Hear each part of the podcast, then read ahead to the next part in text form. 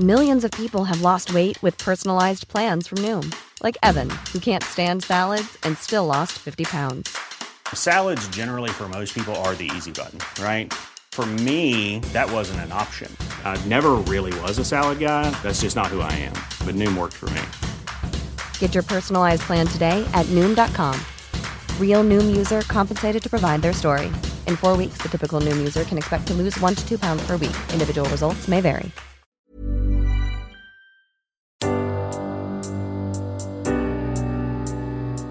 Kära dagbok. Dags för ett nytt kapitel med podden. Ser med skräckblandad förtjusning fram emot att gå vidare och håller tummarna för att mitt engagemang och min passion för att hjälpa de som längtar räcker för att kunna driva podden framåt. Det ska bli så kul att få göra det till en början tillsammans med Ida. Wee!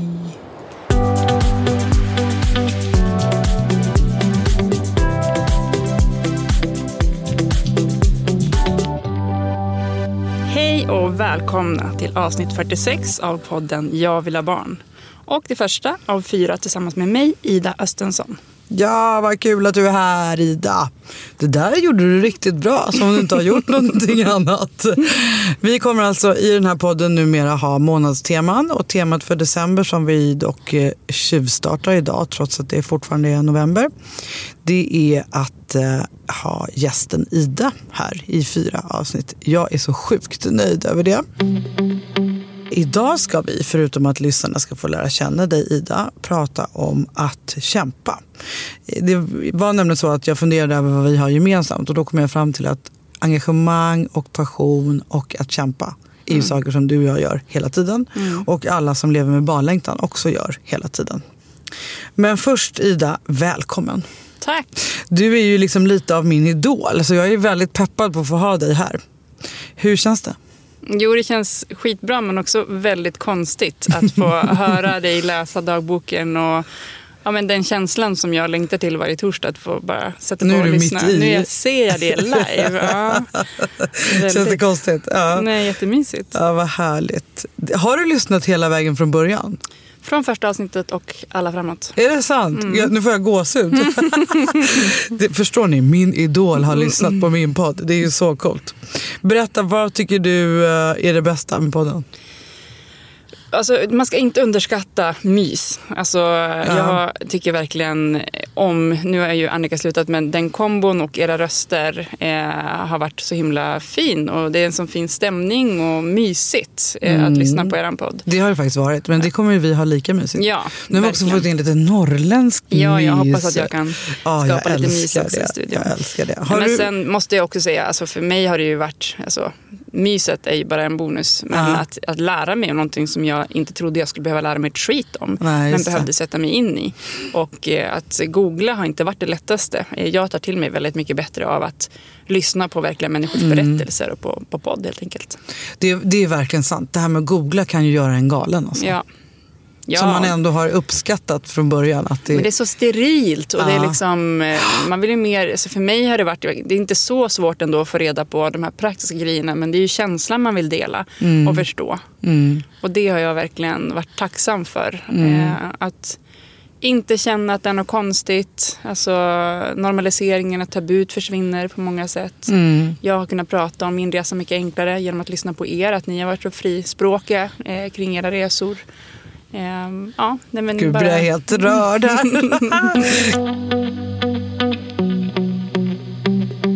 jag eh, var häromdagen och eh, höll ett föredrag för en massa läkare och gynekologer, och psykologer och eh, kuratorer. Det är så coolt att du gör jag det. vet, det är så roligt att jag får möjligheten att göra det. Det var en utbildningsdag för Svenska sällskapet för reproduktionsmedicin som hade. Med anledning av att eh, den här lagen går igenom 1 januari. Att man ska kunna göra eh, dubbeldonation och eh, ja, olika donationer utan genetisk koppling. Och då, jag har ju känt varje gång jag gjort de här grejerna förut att eh, liksom den här kampen som jag ju vill föra. Eh, liksom för patienters rättigheter och också för eh, att vi ska lära oss mer om fertilitet och alla de där grejerna. Att det, jag har hela tiden blivit Jag tänkte från början så här, det här är ju en kamp som jag och alla gynekologer och läkare kommer föra tillsammans. Men jag har känt eh, att eh, läkarna och gynekologerna alltid ja men det är ju er kamp. Så här. Vi gör ju det landstinget säger åt oss att göra. typ. Helt plötsligt var jag en person som man på riktigt skulle lyssna på. Mm. Och att de också vill eh, göra en förändring. Mm. Det var faktiskt väldigt, uh, det kändes väldigt upplyftande.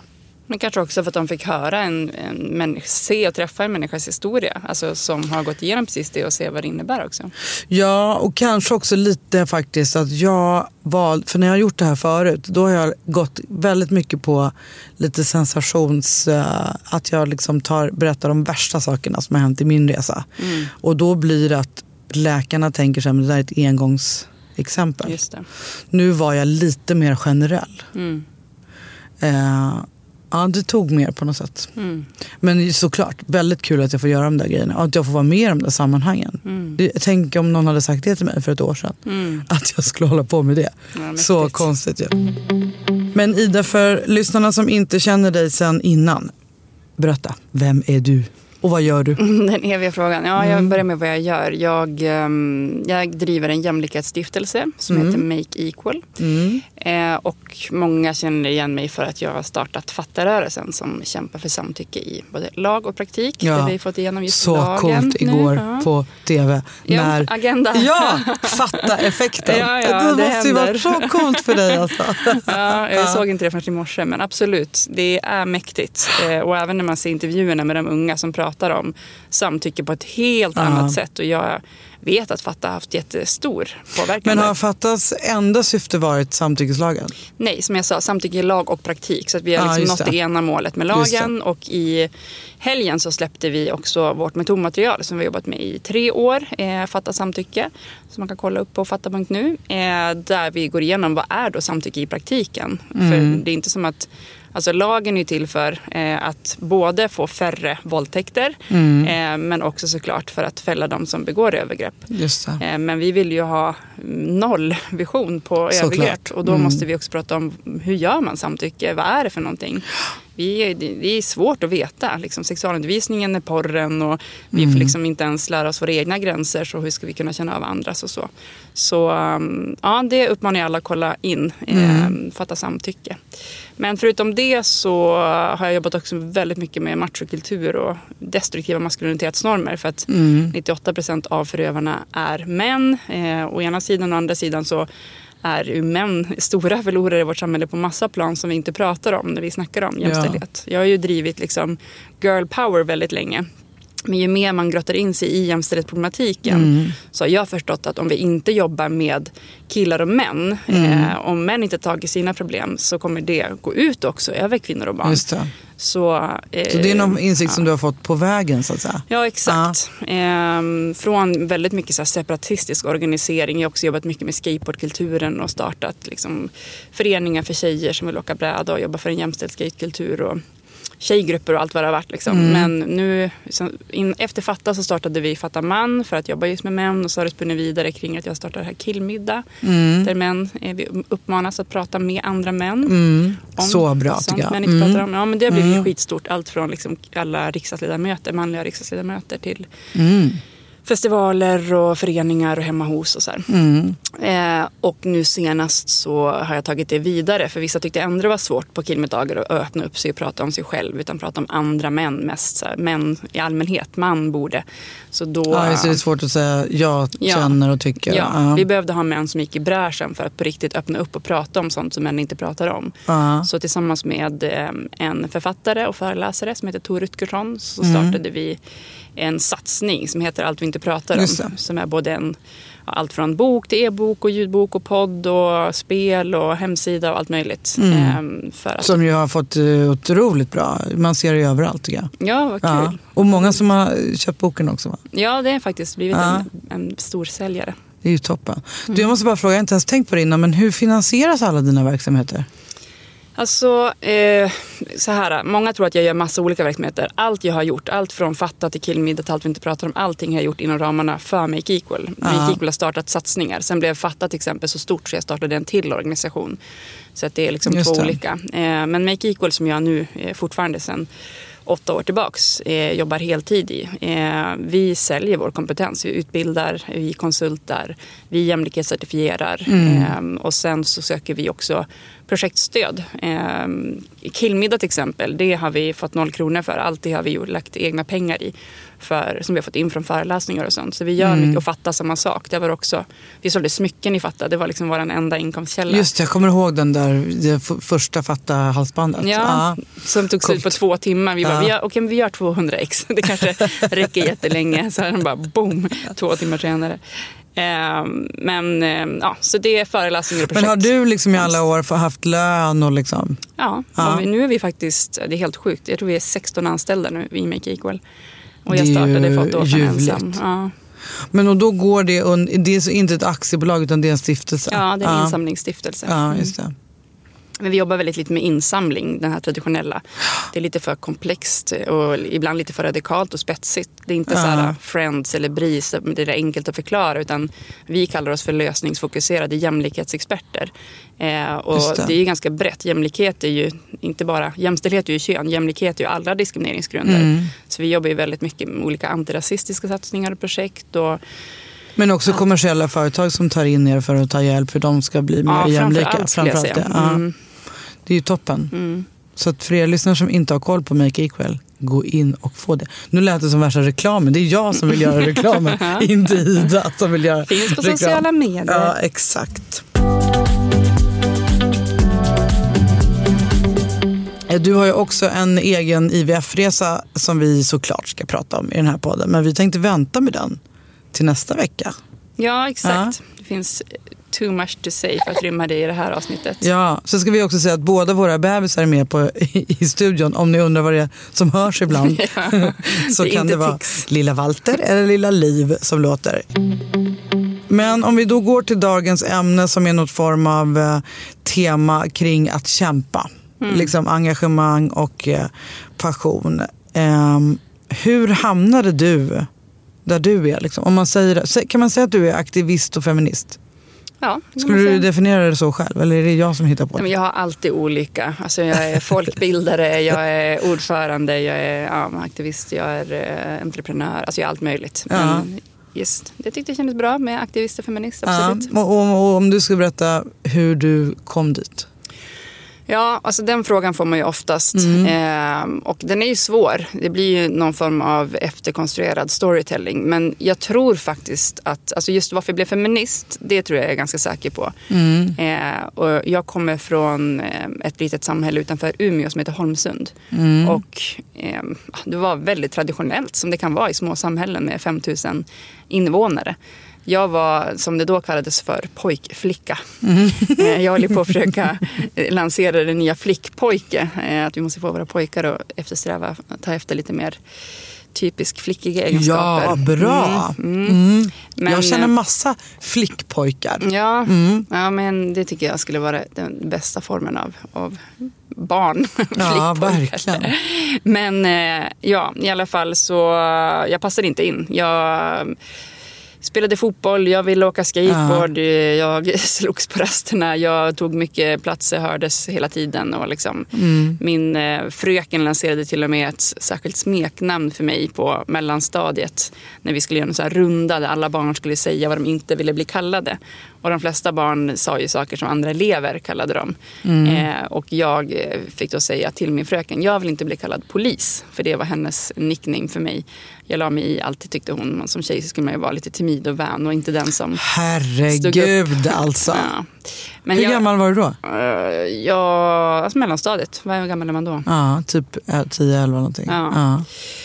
Ehm, så det började väl där. Och så på högstadiet så det var ju hela liksom, um, Fittstim under rosa täcket precis innan liksom, Spice Girls och Girl Power och allt det där. Ehm, så jag fick de böckerna som jag precis nämnde av min brors flickvän och hade liksom alltid känt att jag var fel. Och när jag läste där så var det så jäkla Vad, hur skönt. är din bror, är han äldre än vad du är? Han är äldre. Ja, jag har två bröder, sex och sju år äldre. Sex och sju år äldre.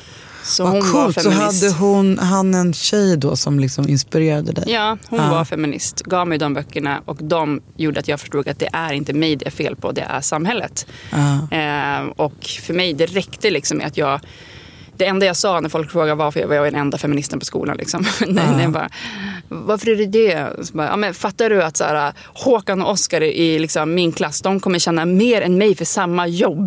Det är helt sjukt. Eh, det räckte med det, att jag tyckte det var galet. Och sen så Åh, kom Gud ju... vad jag önskar att jag hade fått med mig det också i sådär unga år. Alltså vad coolt.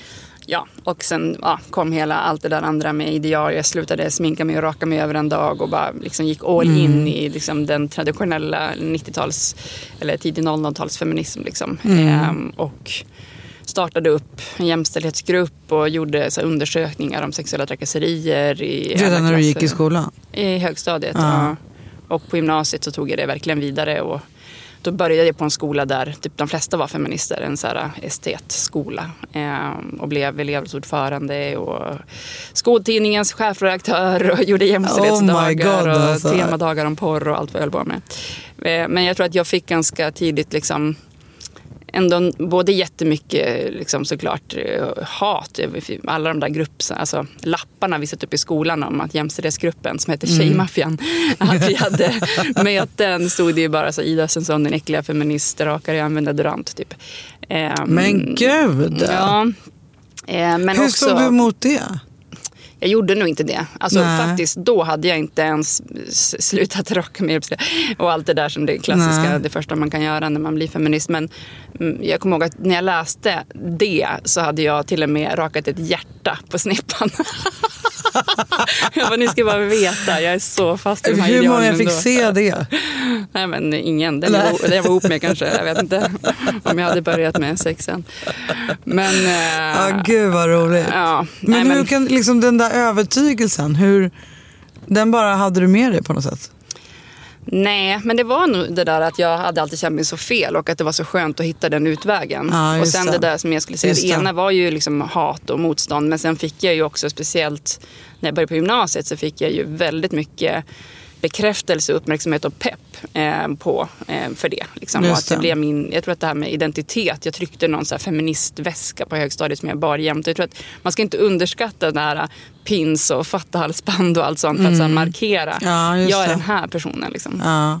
Hur höll sig dina, dina föräldrar och brorsor? Och, Brorsorna var ju feminister så det Ja. var ganska enkelt. De hade redan gått den vägen. Liksom. Ja. Men eh, mina föräldrar de var inte varken för eller emot. Det var mer att jag var jag. Liksom. Sen Ja. har det varit svårt på andra sätt. Eh, jag kommer från liksom en, ett jantesamhälle ska man säga. Eh, Mm. Jag startade upp den där ju Skate Girl som var den här satsningen för tjejer med skatescenen. Och mm, direkt efter gymnasiet blev jag handplockad av Umeå kommun för att starta en tjänst för att jobba med inflytande, framförallt ungas inflytande. Men det blev ju såklart också jämställdhet. Eh, så ja, jag vet inte, till slut så hamnade jag rätt i min kamp. Från början så var det mycket motstånd och sen var det mycket medvind. Men just det där att jag syntes väldigt mycket i tidningar och gjorde mycket saker som uppmärksammades så fick jag höra ganska mycket från folk i min närhet att att de får skämmas, att man inte ska synas så jävla mycket. Och men du hann du liksom lite. ha någon idé om vad du skulle bli när du blir stor? Och, eh, hann du plugga något för att bli något annat yrke? Eller har det bara varit feminist och aktivist sedan dess? Liksom? Eh, jag har fortfarande liksom, tänker att jag fortfarande inte är stor och jag fortfarande inte vet vad jag ska bli när jag blir stor. Eh, men, Ja, eh, nej, det men jag, har aldrig haft, jag har aldrig haft en så här, tanke framåt. Jag har, Nej. jag har pluggat kulturantropologi och projektledning och lite sånt där men inte någon, något helt program eller så. Ja. Ehm, utan mer kurser här och där. Och, ehm, men det är inte det som har gjort att jag gör vad jag gör. Utan det Nej. är verkligen livet och kampen som har gett mig, eller gjort att jag har skapat jobb rättare sagt. Jag har inte getts någonting. Jag har faktiskt kämpat mig till varenda, Varenda grej. Ja. Tänker du att du ska fortsätta göra det?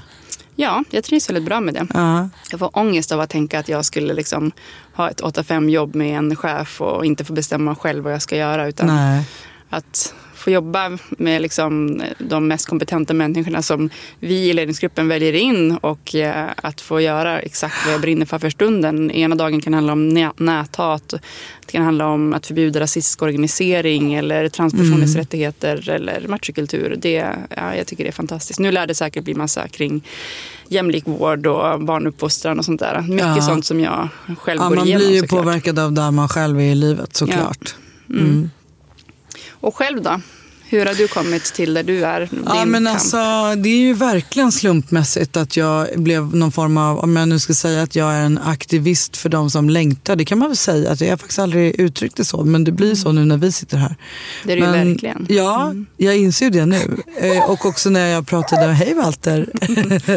och också när jag pratade där häromdagen med de här läkarna så eh, jag känner ju att jag för en kamp och att jag har ett ansvar. Men det kommer ju väldigt eh, naturligt och enkelt. Och, eh, jag tror att från början så eh, kommer mitt så engagemang och passion och så, det kommer för, från ehm, mitt eh, medberoende och min beroendeproblematik och eh, att jag engagerade mig för barn och unga vuxna som växer upp i missbrukarfamiljer. Just det. Eh, Det är därifrån jag har fått mitt intresse för att bli terapeut och sådär.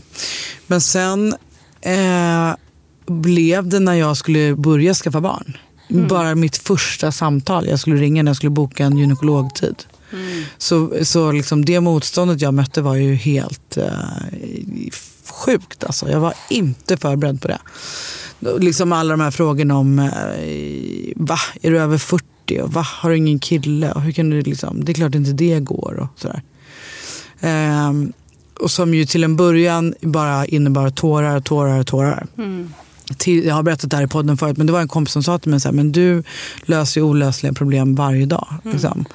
Använd det som du använder med allt annat även till det här. Och då blev det som att jag liksom switchade, tog bort mina känslor och eh, Alltså jag har ju dem på sidan om, men tog bort dem från processen. Eh, och då blev det också liksom ganska tydligt att det, det är ju något som inte alla klarar av.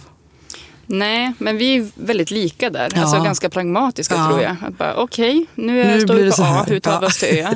Ja. Det får kosta eh, lite ja, pengar framförallt då, för dig med blodsvett och tårar. Liksom. Och Men för mig blir det upp. också liksom en, eh, det blir lättare för mig då att ta mig framåt. Om jag går över i det modet eller vad man ska säga. Mm.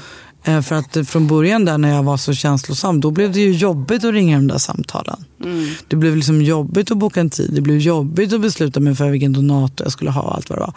Men så när jag liksom switchade över till det där så blev alla de besluten mycket lättare. Och det tycker jag verkligen man har märkt om man har lyssnat på podden. Att du, att du har gjort den resan under det här året känns det som. Ja. Mycket. Från början så kändes det väldigt mycket jobbigare för dig emotionellt med just donatorerna. Ja. Och i slutet var det bara, nej men jag, Eh, Så är det kör vi. verkligen. Så är det verkligen. Och sen också för det där att jag har lärt mig liksom att eh, det blir lättare att prata om något offentligt och dela med sig till andra och så. Om man själv är igenom det emotionellt. Så det tvingar ju mig att ta mig igenom alla saker emotionellt som jag ska prata om i podden. mm, Så att jag har nog, eh, och sen har jag ju såklart verktyg eftersom jag är terapeut. mm. Eh, så, som gör att jag kan liksom ta mig igenom grejer. Men det var väldigt intressant att höra din historia om varför du, hur du liksom visste att du var feminist. För, för det, den bakgrunden har ju inte jag alls. Tvärtom, jag är ju uppvuxen i att eh, man ska vara eh, liksom elitistisk och man, man, eh, man får det man förtjänar och man måste armbåga sig fram och sådär. Och så ska man inte ta hänsyn till någon annan. Mm. Eh, vilket ju är en livsfilosofi som jag typ förkastar idag.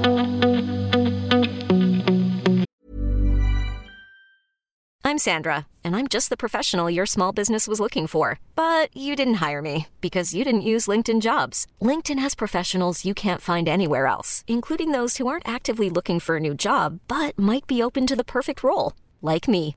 In a given month, over 70% of LinkedIn users don't visit other leading job sites. So if you're not looking on LinkedIn, you'll miss out on great candidates like Sandra. Start hiring professionals like a professional. Post your free job on linkedin.com/achieve today. Ever catch yourself eating the same flavorless dinner three days in a row?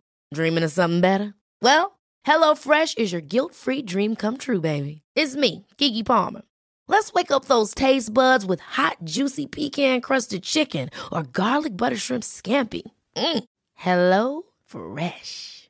Stop dreaming of all the delicious possibilities and dig in at HelloFresh.com. Let's get this dinner party started.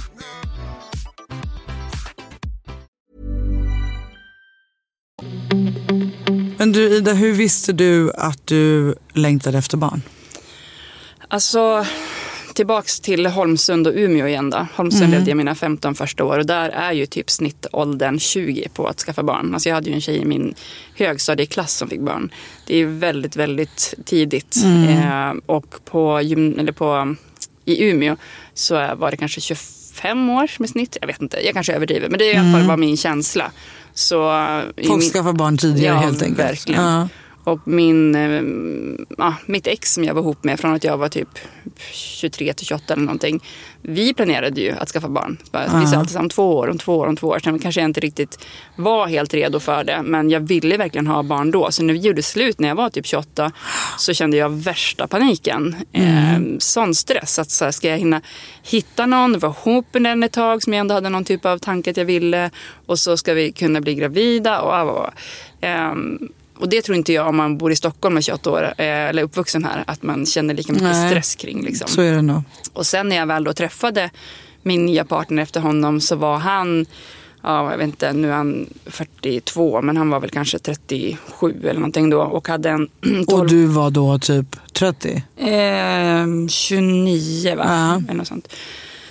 28 kanske till och med. Ja. Men eh, ja, det gick fort däremellan med andra det, det var det jag var lite nyfiken på. Det kanske tog slut när jag var 27 och sen kanske jag träffade när jag var 28. Eller, uh. Jag vet inte, jag har inte så bra koll. Men han hade redan en 12-årig dotter. Eh, och var egentligen klar med barn. Eh, men så på typ tredje dejten så var det min fråga. Han sa, mm. okej okay, barn, hur tänker du? Mm. Eh, och när han sa, men jag tror jag kanske är klar. Då sa jag, men då, då slutar vi dejta nu för att jag är inte intresserad att bygga relation med du. Du så visste så tydligt ja, att du ville ha barn? Ja. Verkligen, jag längtade väldigt starkt redan då. Mm.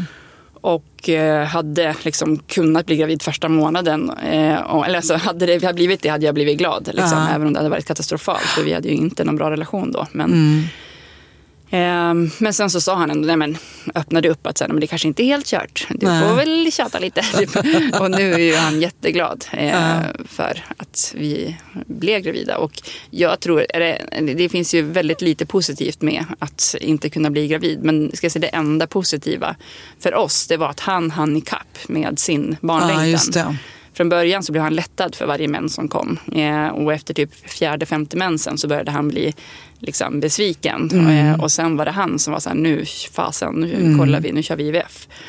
Så det är som att hans, liksom kampen, din kamp gjorde att han kom ikapp? Ja, eller vår kamp var det ja, ju. Liksom. Eh, men, eh, men han gjorde hans nog längtan mer... kom ikapp? Liksom. Ja, hans ja. längtan kom ikapp. För mm. han var nog egentligen inte redo helt. Han sa till mig någon gång, jag är redo att slarva till ett barn. Och jag tyckte, godtog inte det eh, rent känslomässigt. Men fysiskt gjorde jag det, så vi började försöka. Men det var nog väldigt, vi hamnade, det blev en jämlikt längtan liksom, genom mm. den här mm. processen. Mm. Hur visste du Silla att du längtade efter barn? Ja, men det, jag är inte alls lika klockren eh, som du. utan... Uh, jag ville ju inte ha barn faktiskt i många år. Mm. För att jag tänkte att jag skulle göra om mina föräldrars misstag. Att jag, att jag inte skulle kunna bli en bra mamma. Att jag hade för mycket mönster som skulle vara dåliga för mig. Och mina barn då. Eh, så att um, det var ganska långt eh, upp i min ålder som jag var helt eh, säker på att jag inte ville ha barn. Eh, och sen så var jag ihop med en kille som hade två barn. Som då var, när vi träffades, var de tre och fem. Så att jag fick ju hoppa in och vara någon form av bonusmamma ganska direkt. Mm. Och eftersom de var så små så var det ju allt som jag hade tänkt att jag skulle vara dålig på. Och jag var ju inte alls dålig på det. Mm. Det föll sig ju helt naturligt. Jag tror också, jag har faktiskt pratat lite med min kille om det nu. För han säger att det är så naturligt för dig. Hela eh, omhändertagandet och mammarollen och så här, Det är ju inte något som du behöver öva på. Det, det är som att du alltid har gjort det. Mm. Och då har vi diskuterat det ganska mycket. Och då har jag kommit på att jag tror, för jag är uppvuxen i hästvärlden, haft egna hästar och så. Och att det liksom är någon form av, alltså att man är ju mamma åt sin häst. Så att jag tror att jag kanske haft det där med mig hela tiden fast jag inte har förstått det. Mm. Liksom omhändertagande lusten på något sätt. Men att det då var annat än barn som fick. Eh, att det var hästar och djur och så här. Så fler killar i stallet med andra ord. Exakt. Är, är bra, inte bara för jämställdheten ja. i stallet utan också för omhändertagande av barn framöver. Jag tror faktiskt mm. det. Och det kan ju säkert vara andra djur också. Men just, eh, eh, ja man har ett stort ansvar om man har en häst. Liksom. Mm. Eh, men och så det, då väcktes ju min barnlängtan när jag, var, när jag fick eh, prova på att vara bonusmorsa. Mm. Sen tog det ju ganska lång tid från det tills, tills eh, hon är här. Mitt lilla mirakel. Mm. Eh, men eh, jag hade inte alls med mig det här med från på samma sätt som du hade. Alltså det här, Ida, det här med att du är en person som är engagerad och passionerad och liksom är van att kämpa och sådär. Hur har det gynnat dig i din längta barn eller skaffa barnprocess? Alltså, på ett sätt så vill jag svara noll. Eh. För jag tycker verkligen att alla som kan ge ett barn eh, kärlek förtjänar fan att bli gravida när de vill. Gud eller evolutionen eller vad det nu som har skapat oss har gjort något knas där känns det som. Det som Ja. bör inte vara den här kampen. Så, så vad fint sagt, så sant alltså. Det finns ju ingen rättvisa i varför det blir olika för olika personer. Nej. Nej. Nej, det är något jag aldrig kommer fatta. Eh, Men i verkligheten ändå skulle jag nog säga att det har varit bra på, på flera sätt. Eh, Nu kanske det låter som en humble brag, men jag har ändå, trots att det var kämpigt där i början, så har det gått rätt bra med det mesta jag har gjort. Jag har liksom, på grund av att jag har kunnat lägga jävligt mycket tid och liksom kämpat som fan för att komma dit jag vill och det mesta har gått att lösa. Så för mig att hamna i det här att bara, nej men det här är ingenting jag kan bara jobba dygnet runt extra för att lösa. Det spelar ingen roll att vi ligger sju dagar runt ägglossning. Det funkar ändå inte ändå. Eh, Jag tror att det har liksom gjort någonting med mig som person att få en, en, en förståelse för människor. Att, Att det inte går att fixa allt, Nej, liksom. det Nej. går inte. Eh, Och jag tror också att jag Faktiskt tror jag, det här kanske folk kan se emot att alla älskar sina barn lika mycket och är lika tacksamma. Men jag tror faktiskt att de som kämpar uppskattar det lite mer.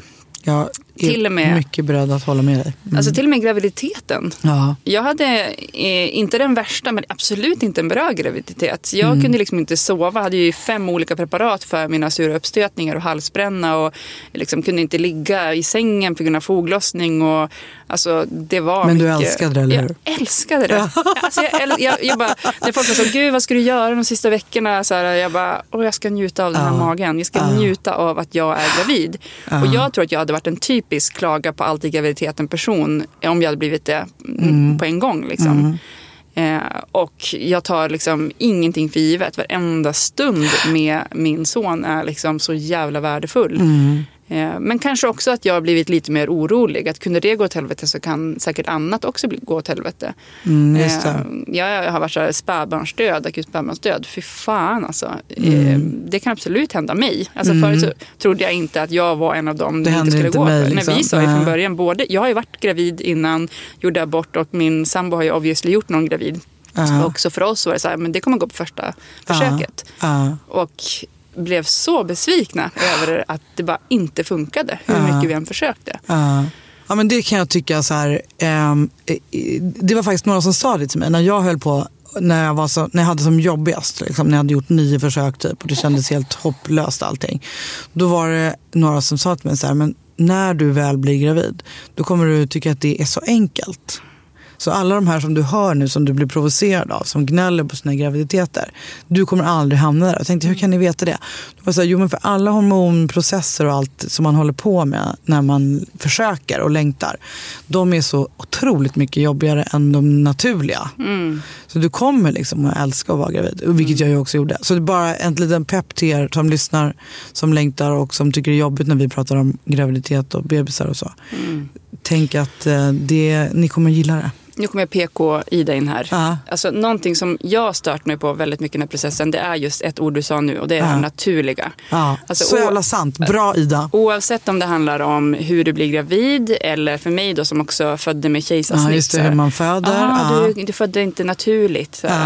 Eh, Det är så sant. Så viktigt. ja, så det, Det är lika naturligt att föda vaginalt som med kejsarsnitt. ja, det är klart. Och det är och det är lika, lika naturligt. naturligt hur man har blivit gravid. Ja, alltså vi Ja. lever i ett samhälle där Ja. det funkar så och då är det naturligt.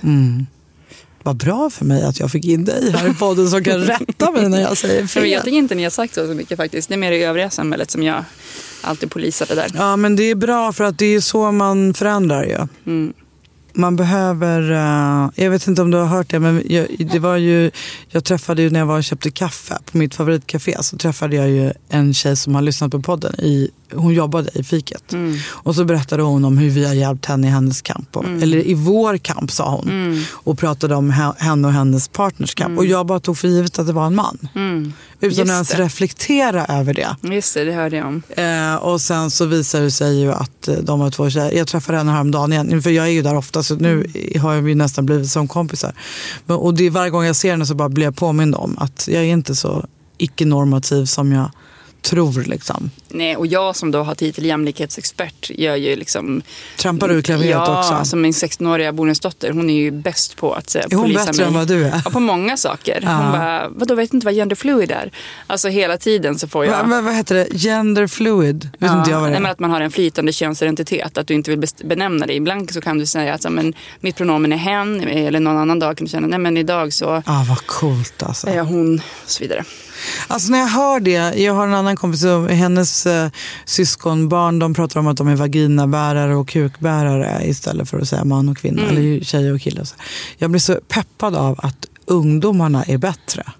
Ja, eller vaginabärare och kukbärare, det kanske han används mer när man ska beskriva saker som människor som har mens till exempel är Ja. eh, vaginabärare. Men det kan vara en man som eh, har mens. Alltså, eh, än att man identifierar sig som det. Men, Just det. Ja, jag har mycket kvar att lära. Du, tycker du att det finns några nackdelar med att vara en person som är bra på att kämpa och vara engagerad och passionerad och sådär? Ja, så det självklara som säkert alla tänker och eh, vet där ute är ju stress och utbrändhet. Det är inte som att orättvisorna tar semester eller paus. Det finns ju alltid något att göra. Eh, man är inte klar med räkenskaperna och kan gå hem för dagen men känna att man har, man har gjort klart någonting. Ehm, och alltså jag har klarat mig från utbrändhet, stress. eh, Har ju varit nära? Konstant. Ja, och det var faktiskt när vi kämpade för att bli gravida. Mm. För att just den psykiska pressen som det Mm. innebar, som jag var inne på tidigare, att jag inte kunde styra det och inte kunde kontrollera det. Att den Mm. här inre stressen som, som tog över, eh, det var, då var jag nära faktiskt. Ehm, och såklart allt hat av meningsmotståndare och sådär. Ehm, Får men- du mycket skit? Ja, alltså när jag väl är och syns väldigt mycket samtidigt offentligt och är på liksom de stora liksom, Aktuellt och morgonsofforna och gör stora kampanjer för någonting. Och Mm. framför allt, inte så mycket jämställdhetsfrågor, men eh, antirasistiska frågor eh, får jag väldigt mycket. Ja, det är värre såklart. Ja. Ja, då, många, många rasister och nazister på min hals. Men eh, det kan jag ändå också ta på något sätt. Men det jag tror jag tycker är svårast, det är nog att många kan störa sig på en. Alltså man håller på med det här och syns och kommer nya grejer och det är präktigare efter det präktiga. Nej men att folk tycker det. Senast igår så sa till och med min kille till mig, men vad fan sluta vara så jävla präktig. Fattar du hur det där uppfattas av folk? Liksom? Eh, då skulle jag börja engagera mig i klimatkampen var min nya grej. Nu när jag varit i Spanien jag fick sån jävla klimatångest. Eh, och eh, jag är uppvuxen i den här jantemiljön som jag sa. Ja. Så att jag har så svårt att inte bara vara omtyckt av allt och alla. Och det måste man acceptera när man Men det, det är syns väl en helt mänsklig grej att man vill vara omtyckt. Jo. Få bekräftelse och kärlek och så. Och sen jag. har jag ju samma som du var inne på, vi är lik på fler än ett sätt med Mm. beroendet. Det påverkar ju också att man Mm. gärna vill att alla till slut ska tycka om en. Liksom. Man vill vara alla till lags. Mm. Och det är jävligt svårt om man ska bekämpa Det är väldigt orättvisor. svårt att vara alla till lags och eh, kämpa mot orättvisor. Ja, Det går liksom inte riktigt ihop på något sätt. nej. Och det sista av allt som ändå följer med på det kan man säga, det är ju det här att alla tycker att man ska driva deras kamper. Eh, om man hörs om många grejer så ska man tycka om alla grejer Ja, och dela det. och säga något om allt. Och då om någon gång så går man sönder så att man får göra jävligt många besvikna helt Mm. enkelt. Att jag kan inte ta den kampen också. Det känner jag ju med ehm, att eh, jag upplever att alla tycker att man alltid ska vara tillgänglig. Mm. Med att eh, jag får ju mycket mejl och vi får till podden som vi uppmanar till. Mm. Men jag får på andra olika sätt också väldigt mycket frågor som inte är generella utan Mm. de vill att jag ska ha åsikter om deras medicinering och deras specifika process och sådär. Och då har jag ju faktiskt tagit mig tid eh, att svara på alla sådana saker. Men det känner jag nu eh, sen jag blev mamma och med, har lite mindre tid helt enkelt. Att det är så svårt. Och då kommer det in det där med att man gör någon besviken. Mm. Ja, gud. Jag har fått tusentals meddelanden av folk som berättar för första gången för någon någonsin om att de blev utsatt för våldtäkt till exempel. Ja. Och Som du mig- inte hinner svara på. Jo, liksom. jag har svarat på vad jag tror i alla fall allt. Men Mm. Det går inte i det långa loppet att göra Nej. det. Alltså, jag har inte svarat på alla meddelanden jag har fått. Men just när folk berättar för första gången för någon, om jag vet Mm. har jag gjort det. Men eh, tyvärr inte lika långt och engagerat som jag kanske alltid vill. Mm. Utan jag får bara här, säga verkligen att jag känner mer än och att skammen inte är den som bära och att det finns hjälp att hänvisa vidare. Så. Ja, nej, det, det är en svår balansgång. Nu har vi varit inne på allt det här jobbiga med, med att vara engagerad och kämpa. Men vad tycker du är det roligaste ändå med att Åh men gud, det är ju så mycket. Alltså för det första all den... eh, Att det är så tydligt att man hjälp, hjälper någon. Mm. Alltså, många som mejlar till podden mejlar ju med inledningsmeningen så här. Jag har väldigt länge känt mig ensam, nu gör jag inte det längre. Mm. Tack vare podden. Det är ju liksom bara ett sånt mejl skulle få mig att fortsätta Mm. hålla på med podden. Det är ju så coolt att jag kan få en annan person att känna sig mindre ensam. Och har inte det gett dig också att du också hör av dig till människor som hjälper dig på något sätt i livet och vardagen? absolut. Det blir så här paid forward Ja. effekt. Absolut. Man fattar när man väl får det själv hur Ja. mycket det betyder. För jag tror att de flesta som inte har fått det tror att, ja men vadå, Silla och Ida de får väl säkert supermycket kärlek. Och så kanske man inte får något under perioder för att alla tänker att alla andra hör av sig. Ja. Eh, och med tanke på att det finns mycket motstånd eh, Mm. och att det är jobbigt att bryta mot normer och kämpa. Så är det superviktigt att Ja. faktiskt höra av sig till människor som inspirerar en. Det är en väldigt bra påminnelse. Och sen tänker jag att det, det har gett mig personligen också att jag Eh, alltså att man lyfter locket på massa skamfyllda saker Mm. och att jag också har varit eh, personlig och berättat vad jag tycker är jobbigt och så här, med hur, när jag känner mig ensam och inte och sådär. Mm. Eh, det har ju gjort att alla mina det är som att jag har bett om hjälp via podden.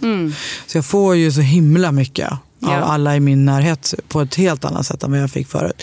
Och vilket jag också hade fått om jag bara själv hade vågat be om hjälp. Så jag satt senast i telefon med flera nära vänner igår som mår på olika sätt mindre bra. Eh, och sa du måste be om hjälp. Alltså man behöver inte klara allt själv. Och det är ju verkligen när man håller på med de här eh, processerna att försöka bli gravid. Be om hjälp. Men det är också en till bonus då. Att man tänker att när man ger människor pepp och kärlek Ja. och så vidare så får man ännu mer av den människan. För då orkar den människan lyfta på fler lock. Ja, verkligen. Vad tycker du är det bästa?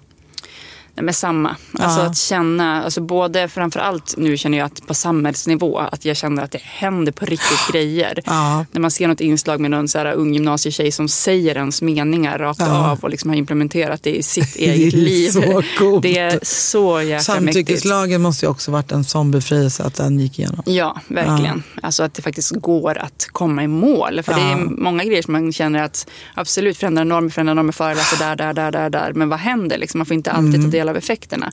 Men det får man ju verkligen med lagstiftning. Nu håller de på att granska. Nu har man ju sett att ja, men det ger mycket fler fällande domar. Mm. Eh, och tänk att mm, jag har hjälpt folk att få upprättelse för Ja, det är ju helt något av det värsta som kan hända en. Det är, Ja.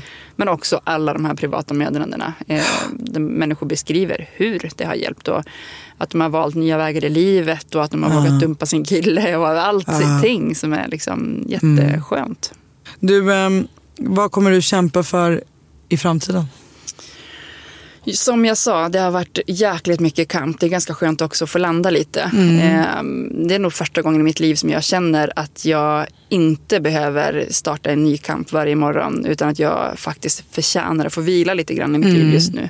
Jag är extremt nöjd med att bara vara här. Och hade liksom supermycket ångest över kommer jag klara av att vara föräldraledig och så vidare. Men just den här kampen har gjort att jag njuter sönder det. Som Ja. jag annars säkert hade blivit stressad över och ville gå tillbaka till jobb. Ehm, så jag vet inte. Ehm, det som jag redan har börjat klura på är väl det här, vill jag ha fler barn och kommer det gå? Men ja, det kanske vi får prata Det om i kanske nästa vi pratar om nästa vecka. Ja. Gud vad spännande.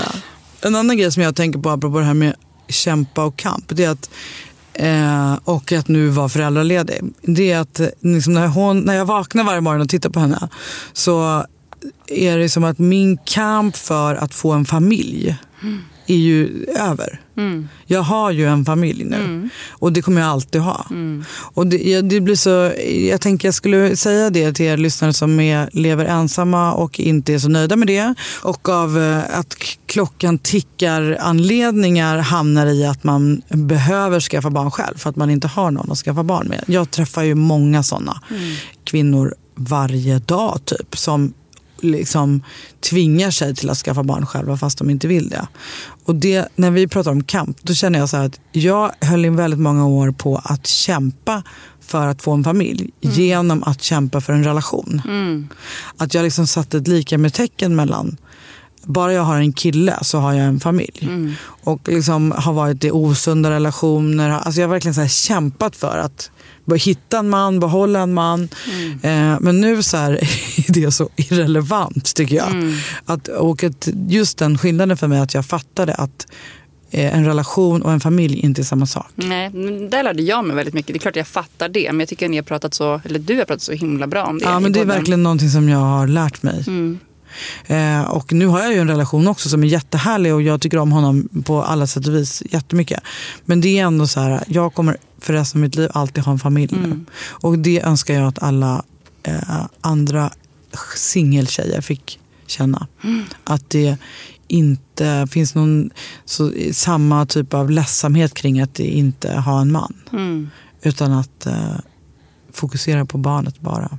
Det kommande, förhoppningsvis, barnet. Jag tänkte vi skulle runda av. Vad tycker du Ida? Ja, Har du något som du vill um, tillägga? Nej, bara att jag är jäkligt peppad på att eh, för första gången faktiskt prata om min resa offentligt. Om Ja, att det ska barn. bli så spännande. Det gör vi nästa vecka. Och sen eh, kommer ju Ida vara med i tre avsnitt utöver det här. Så passa på om ni har frågor. Vi ska ha en hel frågepodd tänkte vi. Så att mejla frågor, antingen eh, era vanliga eh, jag vill ha barn-frågor. Men ni kan också passa på att mejla specifika frågor till Ida. Eh, till som vanligt info att jag vill ha barn.com. Ja, och det sista avsnittet tänkte vi faktiskt också gå in lite grann på det kanske ännu mer tabubelagda ämnet manlig barnlängtan. Ja. Och eh, med tanke på allt jag har pratat om, att jag jobbar med, allt vi inte pratar om och så vidare, så kommer vi att gå ut genom eh, Jag vill ha barns kanaler med en anonym enkät. För vi vill ha in eh, ni män där ute som längtar efter barn, era Ja. berättelser. Ja. Och eh, ni eh, kvinnor eller icke-binära som lyssnar kan också eh, tipsa eh, manliga bekanta som inte lyssnar på podden att gå in på kontot och skriva. Det är helt anonymt men vi kommer också använda de här berättelserna tillsammans med en manlig gäst förhoppningsvis som kommer Ja. prata om det här. För det locket måste vi också lyfta Det på. måste vi verkligen. Det är, har vi pratat om här varje gång vi försöker lyfta det här i podden. Vi får väldigt lite respons på det. Så att eh, eh, ni som känner män med barnlängtan. Säg åt dem att är det några avsnitt de ska lyssna på så är det nu. Och att de ska mejla in till oss. Yes. Och svara på enkäten. Vi ses om en vecka. Det gör vi. Tack och hej. Tack och hej.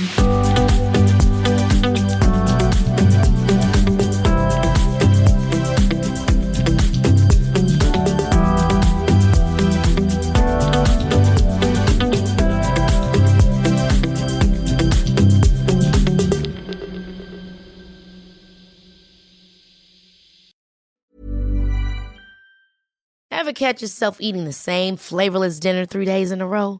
Dreaming of something better? Well, HelloFresh is your guilt free dream come true, baby. It's me, Gigi Palmer. Let's wake up those taste buds with hot, juicy pecan crusted chicken or garlic butter shrimp scampi. Mm. Hello Fresh. Stop dreaming of all the delicious possibilities and dig in at HelloFresh.com. Let's get this dinner party started. Even when we're on a budget, we still deserve nice things. Quince is a place to scoop up stunning high-end goods for 50 to 80% less than similar brands. They have buttery soft cashmere sweaters starting at $50, luxurious Italian leather bags, and so much more. Plus, Quince only works with factories that use safe, ethical, and responsible manufacturing. Get the high-end goods you'll love without the high price tag with Quince. Go to quince.com slash style for free shipping and 365-day returns.